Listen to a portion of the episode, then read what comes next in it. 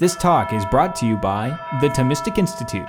For more talks like this, visit us at ThomisticInstitute.org. Uh, as you can see, I mean, there's Aquinas freedom in the brain, and the brain is very prominent. And before we zero in on the brain, um, I think we have to zero, uh, zoom out a little bit, you know, um, because sometimes uh, one can lose the um, the connections if one just gets the microscopic view. And so freedom is something we look at not just in terms of the brain and such things, but also in uh, society and pol- politics and so forth. And they are all connected notions, I think. And in our contemporary culture, choice is an important um, good that people want to defend. You know, so we want things to be our choice, and our choice is not to be interfered with. And that can sometimes amount really to almost like the highest value that people defend. Uh, whatever else there is, there is nothing that um, can impose on that. It's the ultimate kind of rubric under which I uh, look at things. And now let's say we have all the choices that we want. Everything is put at our disposal. Then what do we do with our freedom? And why is that even a question? If choice is an ultimate value, if it is the ultimate goal for which we live, that, that question should answer itself. You just choose, right? But if you have, have further questions of, well, what should I choose? What is my choice therefore? I think you are onto something because I think choice and free choice, freedom, uh, is indeed not an end in itself, it is a means. And that is why there is still a further question who do we want to be? How do we want to live? That is not a question that is answered by saying, I have free choice. And the ultimate uh, um, rubric under which we can put that is something certainly that is good. We always choose something as a good. But I think if you put all the goods together, if you put give you a whole picture of goodness that you live for, I think we would call that happiness. And you can think about that, but I think that uh, definitely the traditional answer to that, the ultimate horizon of all the goodness that we want to pursue, the universal good that we all want, and we all agree on that in some way, we all want to be happy. Now, of course, there are weird notions where you think, you know, I'm just going to prove you I, I can just choose unhappiness for its own sake, but maybe then you just find your happiness in proving your point. You know? There's always ultimately some kind of a good that we are pursuing even if we rob a bank, we don't choose evil for its own sake. We want to enjoy, you know, what we are robbing, or at least, you know, enjoy being so prowess or prowess and, and doing these kind of things. So there's always a further good that we pursue by our choices, and the choice is something we value because we value the end that it allows us to pursue. And sometimes we can even forego our freedom if we can have that end anyway that can actually be dangerous. You know, political regimes can promise, I'm, we're going to give you all the goods that you want, you just surrender your freedom to us. You know? That can be dangerous. But there's also an element of truth in it because freedom, again, is a means to an end. And we can see that in politics as well, in the different outlooks in politics. For example, um, we can want freedom from interference from the government. If we think uh, about politics in that way, if we want to keep the government far away, then we consider our own personal good to be the primary goal that we are pursuing, and freedom is a means to protect that, that good. If, on the other hand, we think that we are social animals, as Thomas Aquinas would think, then the common good and our political life is itself a good that we want to pursue. And then we will think about freedom differently then we will think of freedom not as a freedom from interference by the state, but it's a freedom for participation in the political life. So it's a positive kind of freedom. Uh, we want to participate. We want, for example, you know, even to take our uh, religious truth claims into the public square, you know, and uh, allow them to be there to engage other people with it. That's a different outlook. Now, Thomas Aquinas would think that the ultimate good that we pursue is not even that, There's one further good, and that is God Himself. We want the freedom not just to participate in political life, but in God's life. Participation in God's life is the ultimate good that we pursue, and that is what we are free for. And if we achieve that in heaven, presumably, then um, our freedom is fulfilled. In fact, uh, it is fulfilled, and yet we do not have a choice anymore at that moment.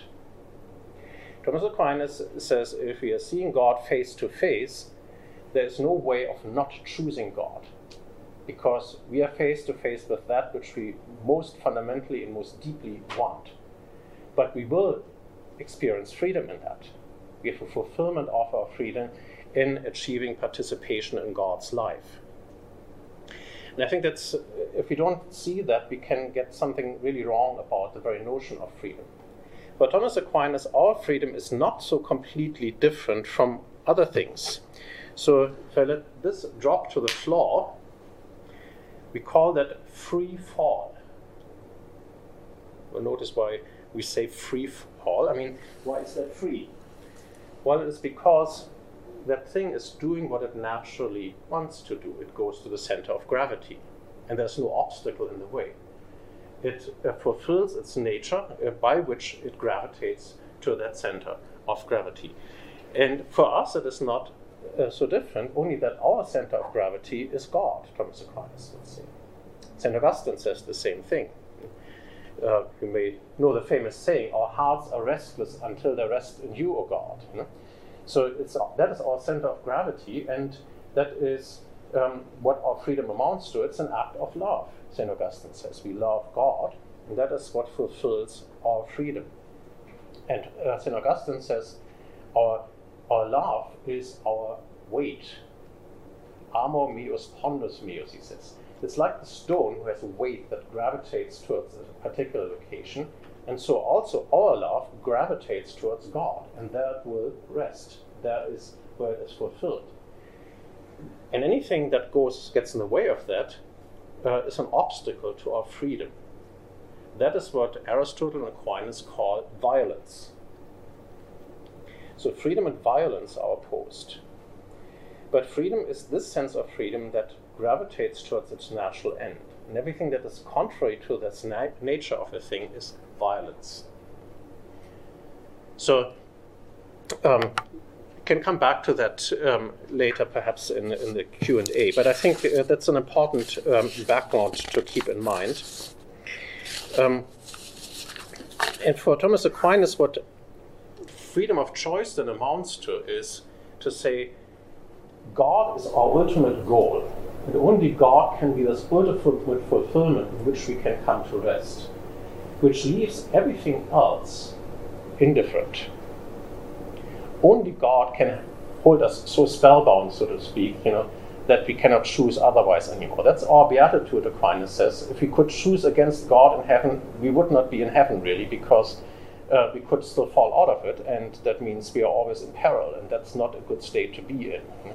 But it's not because God forces us to be there, but it's because the very nature of our will makes us there but that is true only for God.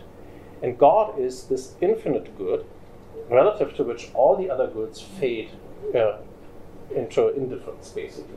Every finite good leaves us indifferent. We can take it or leave it because our will is made for this greatest good. So there is choice, and there's free choice in Thomas Aquinas. and so he would not disagree with the contemporary mind. There is choice, and it is important, but it's important because there is a goal to it. Now, there is another side to the contemporary mind, and that has to do with uh, an appreciation for natural sciences. The element of choice has a certain kind of arbitrariness typically to it. It's often associated with postmodernism and other kind of things, social construction of ideas, whereas natural science is about things we tend to think are not up to us. You know, there are hard facts about science, and science um, tells us how they are. And they're often associated with a virtue that is deterministic. And I just want you to notice that probably most people think both at the same time. It's part of the contemporary mind to think that we have choice and that it is very important, and yet also to think that there is no such thing as free will because we are determined. Because that's what science tells us. And so you show a brain scan of something, and everybody says ooh and ah, and yes, it's all determined by the brain, and everybody agrees and has already forgotten that choice was such an important thing. So I think it's important to uh, confront oneself with that and not to compartmentalize these things. That's what philosophy does, I think, to confront us with that. And then indeed to ask, you know, how does it go together? Or maybe it doesn't, you know. So now I want to show you a little bit how it may go together according to Thomas Aquinas. And we want to begin with basically this side of things, the natural science, and particularly uh, these brain studies that have been done ever since the experiment of Benjamin Libet in 1985. And there have been many follow up experiments and people trying to um, make this more sophisticated or take um, certain objections into account. But from what I see, they are basically still the same kind of ideas. So, what I'm going to say uh, applies to all of these. I know, for example, that undergraduates at UC Berkeley are confronted with that. And they walk out of the classroom and they're totally convinced free will doesn't exist. That's why that's important.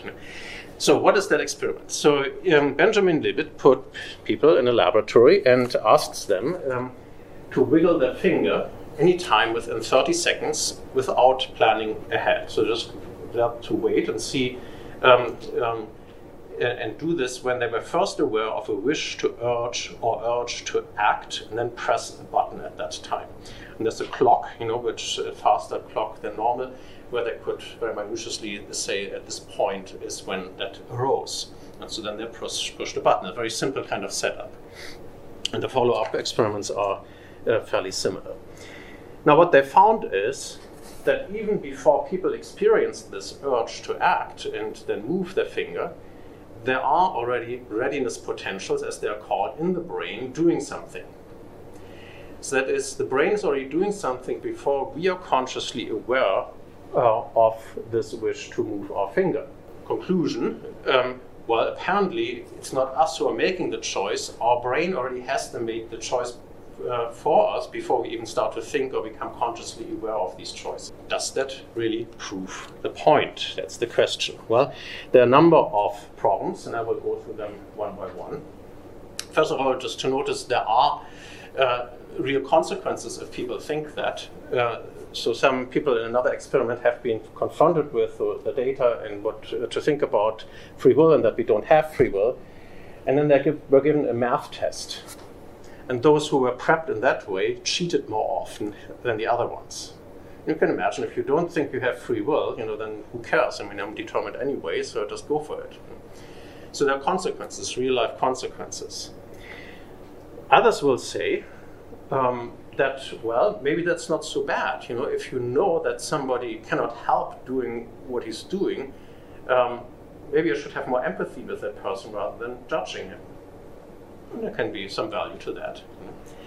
Um, and you might then uh, explain, you know, every um, every uh, murderer is potentially also a victim, you know, and um, in fact we are all victims because we are all determined by something, right? Well, uh, if every evildoer is also a victim, then perhaps every victim is also potentially an evildoer, right?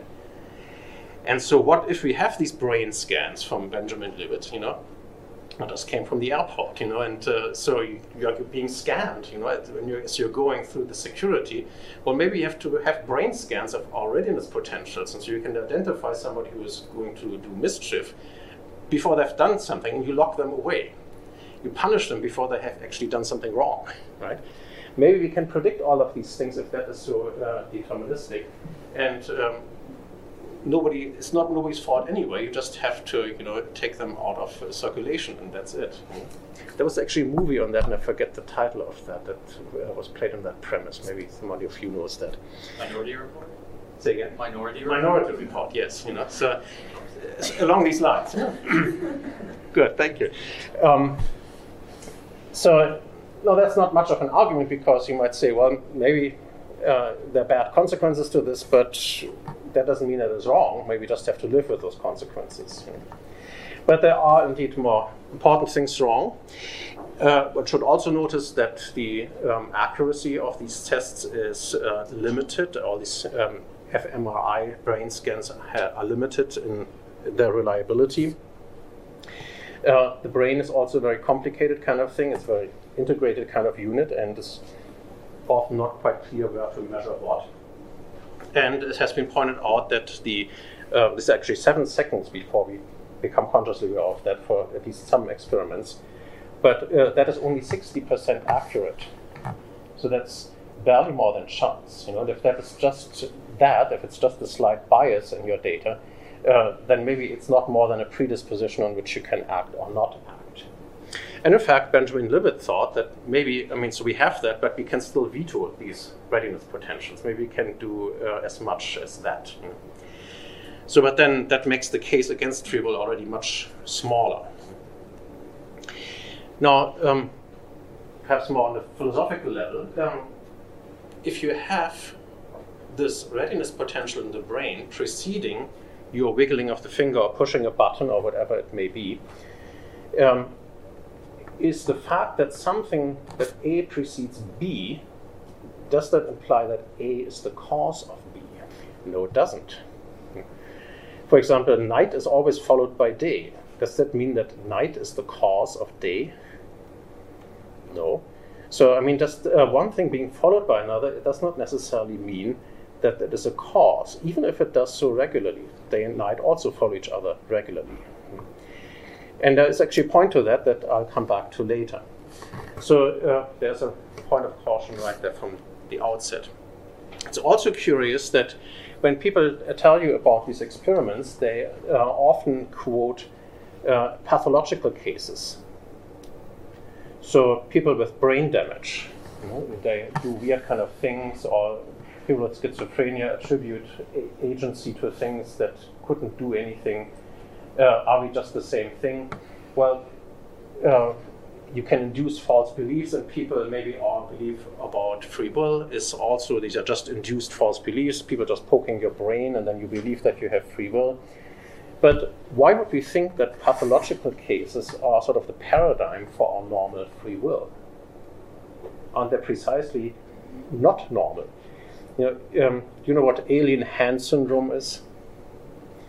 You know Stanley Kubrick's film, the um, what's it, uh, Doctor Strangelove.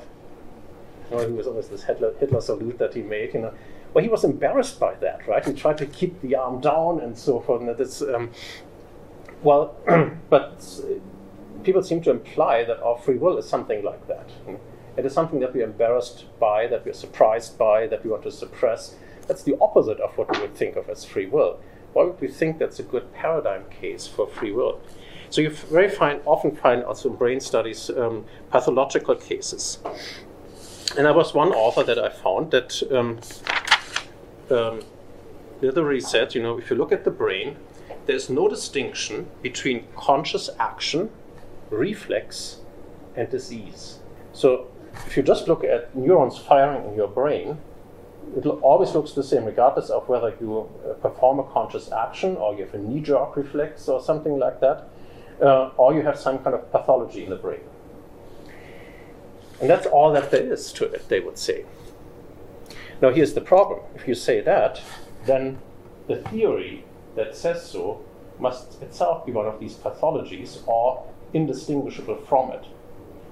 Right? Because a, a, neuroscientist who formulates a theory presumably also has neurons firing in his brain, and that's all that there is to it. And that is indistinguishable from a pathology or a reflex. Can that be? What happens to your theory if you say such a thing? So, an important point to understand is that for a theory to be true, you actually need to have a certain kind of freedom. So, if you say um, in your brain there is the sequence of causes, and that is true regardless of whether your theory says A or B, or whether it's a um, whether it's a neurophysiological theory or uh, maybe opposing theory to that, um, then there is no basis for evaluating which one is true. they both have causes after all. That doesn't distinguish them. If that is all that there is to them, um, you cannot evaluate theories with regard to their truth. What you need to evaluate them is something else. You don't need causes, but reasons. Reasons are what evaluates whether that thought that may have, you know, your neuron firing at a certain point, whether that thought is correct or not. Well, you have to argue about that. You argue with other scientists. You know, you have to, to reason and uh, deduce. You give premises for the conclusions that you uh, propose. But for that to happen, you must be able to follow your premises and where they lead. You have to follow, be able to follow the laws of logic. And if your brain constantly interferes and pushes you into some illogical uh, direction, well, if that's all that you have, you cannot follow logic. There is no argument. There is no science, basically. You cannot evaluate theories. That's very bad for a theory, including a theory that says, you know, we are not free. So that theory itself is self undermining. The one who has uh, importantly argued for that is C.S. Lewis in this book on miracles, a very good book, I can only recommend it. And um, other people have picked that up. It's called the argument from reason. So you have to be able to follow reasons, logical reasons, uh, to argue for the truth of what you're doing. But if what you're doing follows not reasons, but the causes of your brain, there is no way to do that. And so, to claim that science proves the non existence of freedom is, in that sense, a self contradiction. Here's another thought. So, this this cannot be true. So that is a problem for the very truth claim that people make. But I think there's also a problem with the very meaning of the word determinism. Can you even understand what determinism means? If I were to ask you to define determinism, you could think about that for yourself. You know? It's actually not so easy to define without already presupposing uh, what you want to define.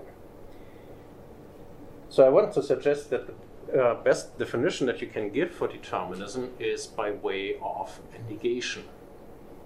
And it's a negation of possibilities. So if something is determined, that means you don't have the possibility to do something else. And that means, in order to understand what determinism means, uh, you have to understand what possibility means. And where do we get the notion of possibilities from? I would suggest from our own freedom, the experience of our freedom. That is, uh, the experience that we have, the possibilities that we have. There's a range of things we can do in our life. And what we experience and define as determinism is a limitation on that. But that means our freedom and its possibilities is more fundamental than determinism and necessity to understand what determinism means, you have to be free in a sense. And that is typically um, what we assume when we live our normal life. Deterministic theories is something you do in the laboratory, like Benjamin Libet. And there you have theories that are deterministic, and, um, yet if you leave the laboratory and you go home to your family, you don't look at your family typically that way. That's what uh, people call the life world. The life world is larger than the laboratory, and it is in this larger world, in this larger horizon, that we understand even these particular kind of claims.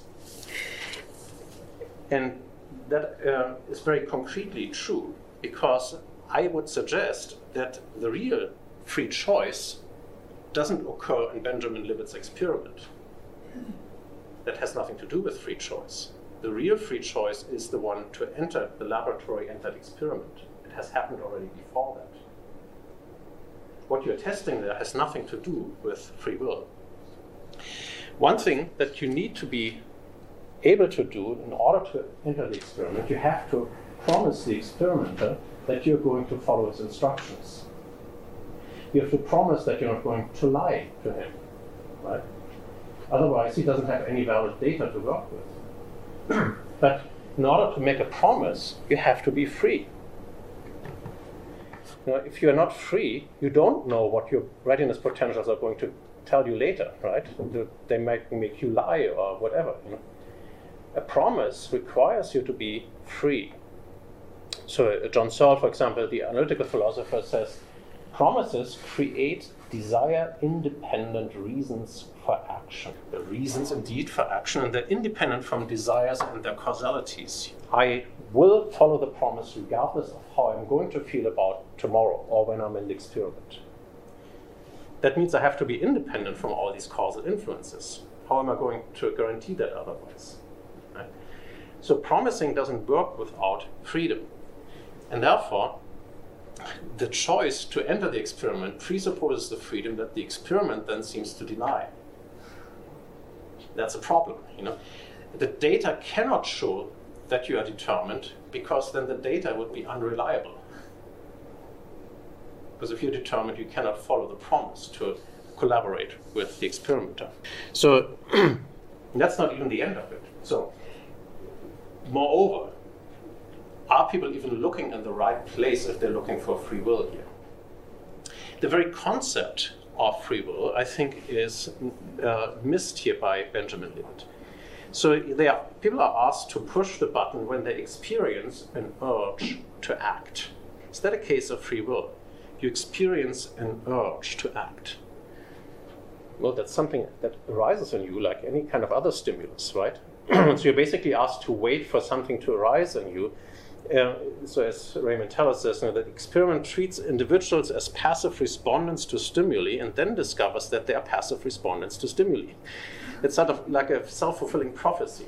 But notice, first of all, the passive formulation. You wait for something to arise. You know, this feeling of experience arises in you until you, uh, the agent experiences the will to move. Is that will actually? Isn't that something that makes us passive bystanders and observers of an experience, not the doers or enactors of an intention, which is, I think, more properly what we would call free will? You know, free will is something we do, right? It's not something we stand by and wait for it to arise. something is wrong already about that scenario, I think. Um, there are actually earlier experiments by uh, Wilder Penfield in, in, in, the 1930s uh, who actually opened the skull and poked the brain. So they did already do things like that. And so, and you could stimulate people that they would raise their arm. But the interesting thing about that is the, the person so stimulated said, Well, you did that, not I. So they were able to distinguish that. He could also poke the brain, and certain memories would arise. But what he couldn't do is he couldn't poke the brain and make people believe something. His belief is something you have to do yourself, right? Memories can arise spontaneously. You know, people can move your limbs in whatever other kind of way too. But believing is something you can only do yourself. That is much more, that's an act of freedom right there. And that is not something you can do by manipulating the brain. So, what you get though, if you're looking for just this urge, is indeed involuntary, involuntary kind of reflexes like sneezing. Right? That's also an urge that sort of arises, or vomiting. You know? And it's hardly the paradigm for an act of free will. Uh, free will is also not necessarily something you experience at all. If I decide to do something, does that necessarily feel like something? I think it it can, but uh, does not necessarily imply that. If I think 2 plus 2 is 4, does that feel like something? Not necessarily. Um, and so, likewise, we make a decision and we do that, uh, but we do not necessarily feel an urge. Feelings are actually exactly what can get in the way of free will. Just think of temptations, right? So feelings can uh, assault you, and they want to draw you into a certain direction, and you actually have to use your free will against that, right? And Thomas Aquinas thinks you can contradict with your free will all your feelings altogether. That means the feelings are over there, not here where the free will is. So free will doesn't feel like it, the, the temptations feel like something. Um, and so, if that is true, you know, you shouldn't expect that to be an experience or feeling like an urge that arises in you. It is rather the paradigm for an obstacle to free will, not the paradigm of free will. Um, now, then, where should we look for free will? Well, Thomas Aquinas would say, where we deliberate. There is no free will without deliberation. There is no free will without your cognitive faculty, your, your mind, your intellect. To illustrate that, um, let's assume I put two envelopes in front of you. And I tell you, one envelope is your death sentence, and the other is an, a check for $1 million. Now choose. So you choose one of the envelopes, and lo and behold, it's your death sentence, right? What will you say? I didn't want that. Yes, you did. You choose it. Nobody forced you to choose that envelope. You know? But I didn't know what I was choosing. I don't own my choices. I don't think I'm free if I don't know what I'm doing. Knowledge is a necessary condition for an act of free will. And this knowledge um, then indeed is of that kind that it displays certain possibilities to me, a range of possibilities. And the very fact that I think about these possibilities, that I deliberate about them, is much more of evidence an evidence for free will than any feeling that you may have. It might not feel like anything, but you do deliberate your choices. And that uh, actually is the much more important evidence for free will. Whereas Benjamin Libet says to this, the subjects and experiments, don't plan ahead. Yeah, don't plan ahead what you're going to do. Just wait for this urge to arise. Well, he deliberately excludes an element that belongs by definition to free will, according to Thomas Aquinas. Why then would you expect uh, to find something uh, else than what he does? This is just simply not free will that he is looking at. Because free will does include deliberation. Now, having said all of that, there is actually place for what Benjamin Libet is looking at. So, uh, and it has something to do with free will. For example, how did you get out of bed this morning? Presumably, you put up your alarm clock, you know, and then the alarm clock rings, and then you have to make a choice. You know, you can just push the snooze button and says, "Let leave me alone. I'm sleeping," and you know, and who cares what the world thinks, and so forth and so on. But maybe you didn't. You know, we, but that's the choice. That's actually where you make a choice. Hmm. Uh, so maybe you said, "Okay, I'm going to get up," but maybe not immediately, right? Maybe it takes your blood circulation to come in the right place and so forth. But at a certain point, you find yourself outside of bed. You don't even quite know perhaps when and how it has happened because those things happen to be in the right place. This is a little bit like this experiment. So you make a choice, in this case, the choice to enter the experiment, but then allow, I mean, whenever you wiggle the finger, basically, you let that be determined by something else. But the whole thing is governed by the choice you made before. So your free choice is not just this one thing you do, the free choice governs a whole slew of things, which is not necessarily always uh, conscious. Right? So, um, I don't know, how, how many free acts of will have you made today? What would you think? In this kind of explicit sense that you made a conscious choice, there might not have been that many uh, cases. Thomas Aquinas would actually think that. However, that doesn't mean that your life is not governed by your free choices. You chose to get up out of bed, and a lot of things follow from that. Or let's say you play tennis. Does any kind of strike or move that you make in tennis is that a conscious choice? You would be a very bad tennis player, right? But you had to become a tennis player in the first place, and that was a choice. And you chose to practice until these things became automatic so that you can let your readiness potentials take over in the moment. But the whole sequence of acts is still governed by the choice you make initially. And that was uh, a, con- a, conscious choice, and it is a choice for which we are responsible too. Um, the older we get, the more choices we have made, the more we are responsible for the very habits that we have formed. We become more responsible for the very character that we have, you know, because it depends on our previous choices. So that's an important thing. And if you, and it may actually make you more predictable too. You can, if you were still alive, you could predict that Mother Teresa is not going to kill you. It's quite predictable. Does that mean she doesn't have free will? No, the fact that she isn't going to kill you depends on all the choices she has already made throughout her life to become a virtuous person who would never do such a thing. But that exactly makes her free because she is freer to participate in the very life of God, as I said initially. That is the true freedom. She wouldn't want anything else, and that is why you can predict that. But that's the fulfillment of freedom. She, skipping a few things because I notice I'm running out of time. Uh, just very briefly, um, Thomas Aquinas um, didn't know about those kind of things. He didn't have modern science. He didn't know about laws of nature that presumably can be deterministic and so forth.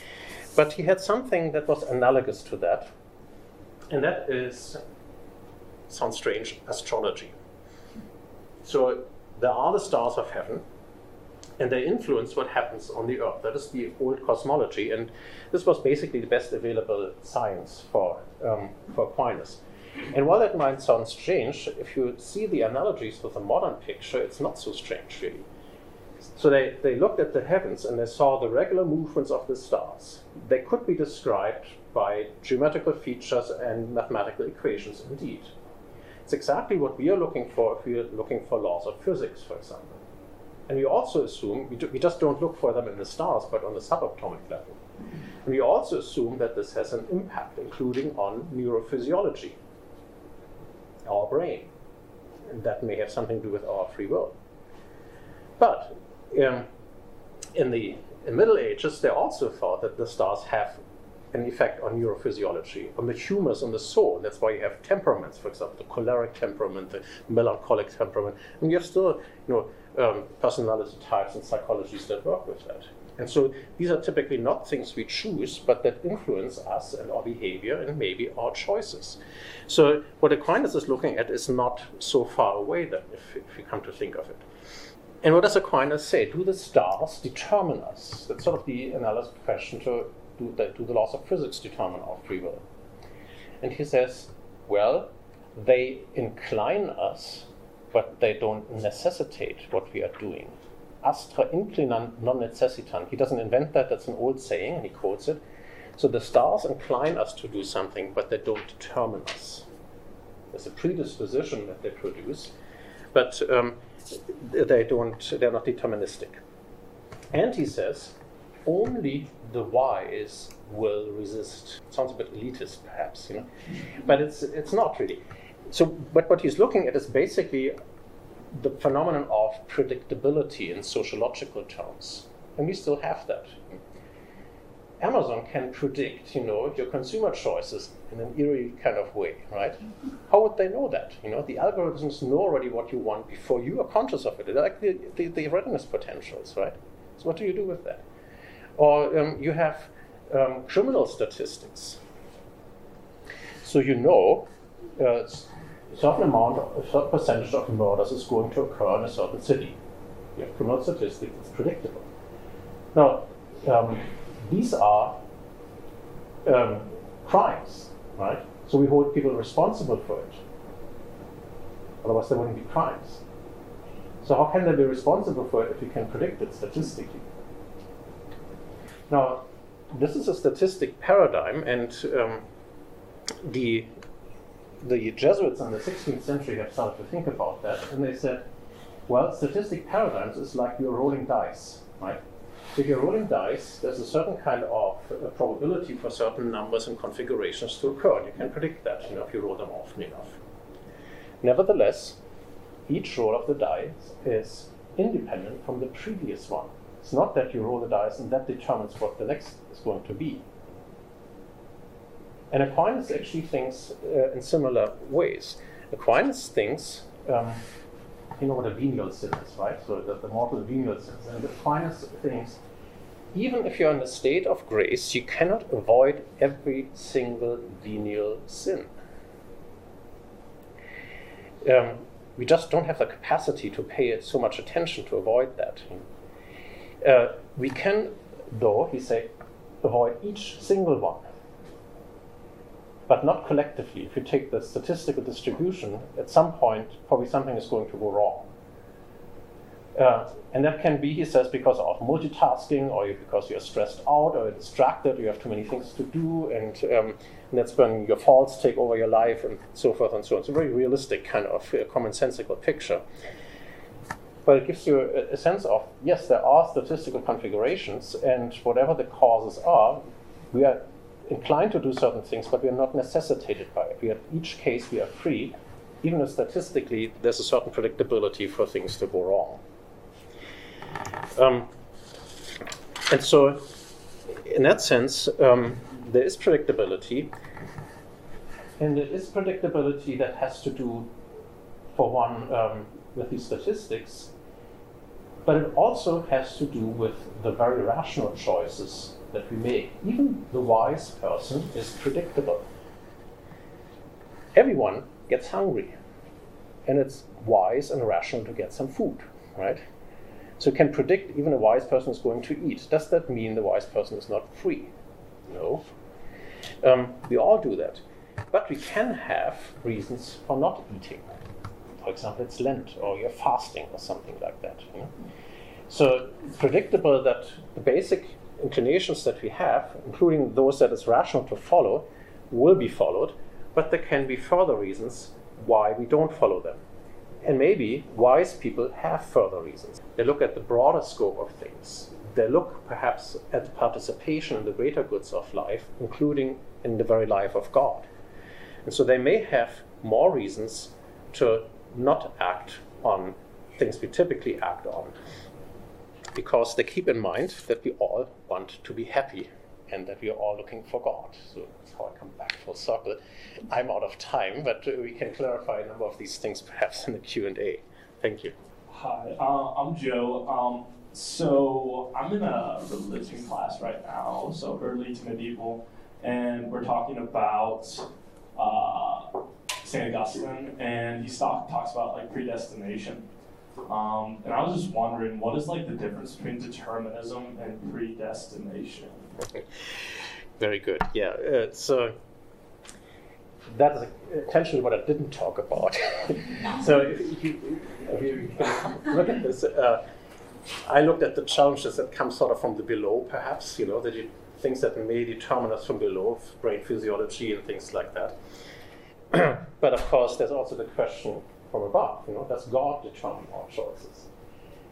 But I want to uh, emphasize this is a very different question, and they're typically conflated.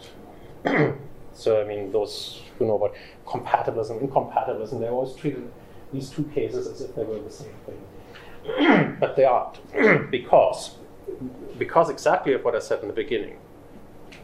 Our free will is, has as its goal to rest in God. That is what we want. That is the end for which we strive. We don't strive to, uh, you know, follow other kind of determinisms, right? What we do want in this case is that which fulfills our freedom. Now, if that which fulfills our freedom gives us the power to do what we really want, is that determinism? Or is that that which sets us free? Grace, and that is involved in predestination, grace is given to us to set us free, to do the one thing that we truly want, namely to look for God. So it sets us free from all the other determinisms that may keep us in bondage, you know, and addictions, temptations, whatever it is, to follow the one ultimate desire of our heart, and that is setting us free. So that's the, almost the opposite of that. Uh, and I, I, don't find that typically articulated in contemporary discourse. Uh, hey there.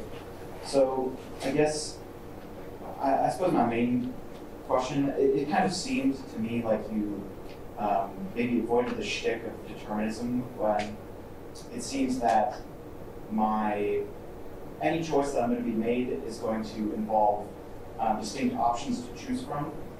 And so if I'm to be the ultimate arbiter of my decision, it seems like I'm going to need um, either at least full knowledge of my options or, um, you know, the, the main like dialectic of determinism is I don't choose the options that then make it so I, you know, like my first choice, say, is determined.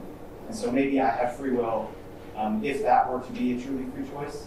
But since I don't determine um, my parents and my heritage and where I, where I grow up, um, et cetera, et cetera, it doesn't seem that I'm going to be free to make choices such as, hey, what if I um, wanted to be such and so engineer, but actually I was born on the moon, and so I can't even be any engineer because there's no schools on the moon, um, something like that. I, I, I suppose I digressed maybe a little. No, no, no. Uh, So, in fact, you uh, basically pointed out exactly the part I skipped in my talk, which is Aquinas would not have an exaggerated notion of freedom to begin with. So, Sam Harris talks about that. Oh, if we have free choice, we have to be able to determine the Big Bang or something. You know, we have to control all the antecedents of our action. Uh, Thomas Aquinas does not think that we have that power or that we need that power to have free choice.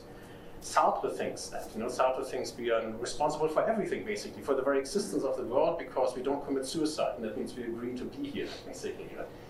Uh, Aquinas wouldn't say such things. Um, here's a rather commonsensical understanding of the limitations of free will, beginning with I cannot decide to run as fast as a cheetah. You know, I just cannot, right? I don't have the power of bilocation. I cannot levitate at will or something like that. You know, I cannot even will my feelings away just like that. I can will not to act on them, but I cannot just simply will them away. I will have them. There are a lot of parts of my anthropology, so to speak, that are not in my control. I cannot control my heartbeat unless I'm really funky or something like that. The vegeta- vegetative part of our soul, Aquinas would say, is not, or to a very limited extent, under our control. Our digestion would be very nice if we that were under our control, right? So, um, so that it, it does not. We begin from somewhere. We are thrown, as Heidegger says, into this world, you know, in the, in the factuality of our world, in the facticity. Uh, but then we still have choices about that with what we have been given. It doesn't mean that we are simply determined by that. It just means we don't have an unlimited choice. We're not God. And, but we still have choices to make, and that presupposes, as you uh, I think rightly said, the um, our intellect. We have to know, right? So knowledge is presupposed. That's what I meant with the two envelopes too, you know. So we have to know, and our freedom, Aquinas would say, does not extend further than our knowledge. Not all that we know is under our control, but only what we know is under our control. Because free will presupposes knowledge. And that can indeed be rather limited. But then again, keep in mind what I also said not everything needs to be conscious. I don't have to be conscious of every letter that I'm pronouncing, or if I'm playing the piano, I don't have to be conscious of where I put my finger at each moment. That already depends on the habits that I form voluntarily earlier. So it's governed still by my free choices. Um, I guess follow up. It seems to me though that so, like, even if I'm not the ultimate cause of my decisions, it seems that I'm not even going to be cause of my decisions um, when the, the full force of, let's say, like determinism is factored. Yeah, but I wouldn't say that. I mean, so um, you say I'm not the full cause of my decisions. Uh, I am, insofar as my decision. So there are preconditions that limit the range of things I can choose from. But what I choose is fully under my control, leaving aside perhaps God, you know, in some way. But uh, any kind of finite good, Aquinas would say, uh, that is a real choice. We do have choice, and it doesn't depend on what went on before that way. And, and so then it It's seems maybe it gives just one formulation. So, all these things, all these antecedents from the Big Bang on, they enter my choice not as a cause of my choice, but, as an object of my choice. Does that make sense? That distinction?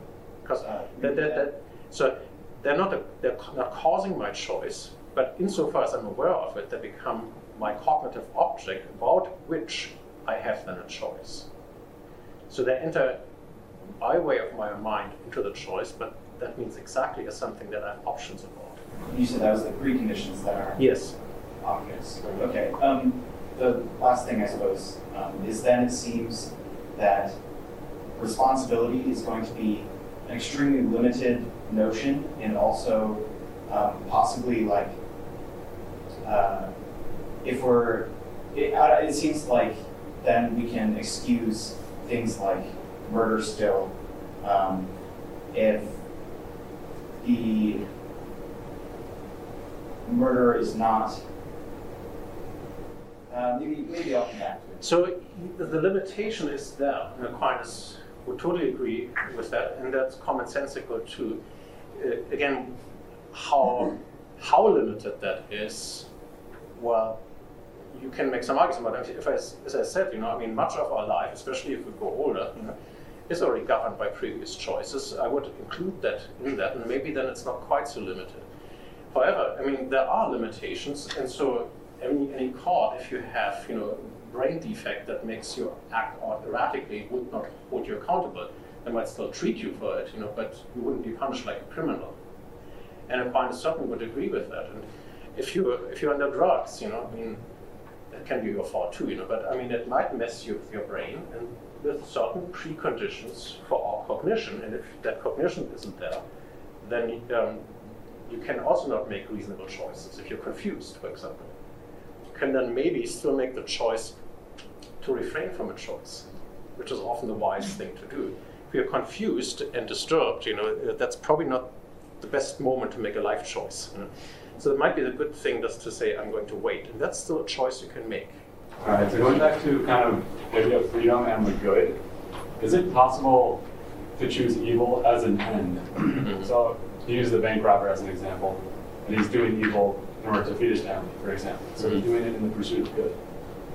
Can you choose evil as an end and not as a means to the good? No, I mean, so that's Aquinas would say no, and uh, most of the older philosophers would agree with that. Um, uh, this is just by definition what it means to choose something. We choose something for a purpose. Purpose just means what we consider the good. We can be confused about what the real good is, but we always choose something as at least an apparent good, Aquinas would say. Because evil is something that is it's self-contradictory to choose that because you're trying to harm the very good that you think even your very choice is. You want, um, it's hard to put your finger on that, but um, we have also talked what evil actually is. You know, evil is actually the lack of something. It's not a thing really. You know? It's the absence of something, and uh, that to pursue that as something in itself um, wouldn't make sense. You know? There may be a better way of putting that, but that's as good as I can do this right now. Okay, so first I have a clarifying question. So are you arguing, and by extension Aquinas, arguing for like some libertarian free will or some form of compatibilism? Just yeah, these are always the, the code terms. Uh, I avoid those because I think they're just misleading. As I said earlier, I mean, that people just lump things together with determinism when they talk about God or physical determinism. This is just not the same thing. That's why I don't find these terms helpful at all. You know, and so compatibilism. Aquinas is a compatibilist with regard to God's grace, right?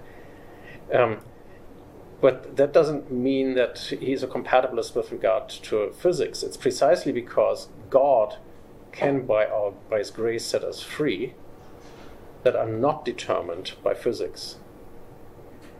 And that's something I, I, just doesn't seem to compute with contemporary uh, schemata of analytical philosophers. That's doesn't fit that, you know. And uh, but I think if you don't see that, you don't understand what free will is.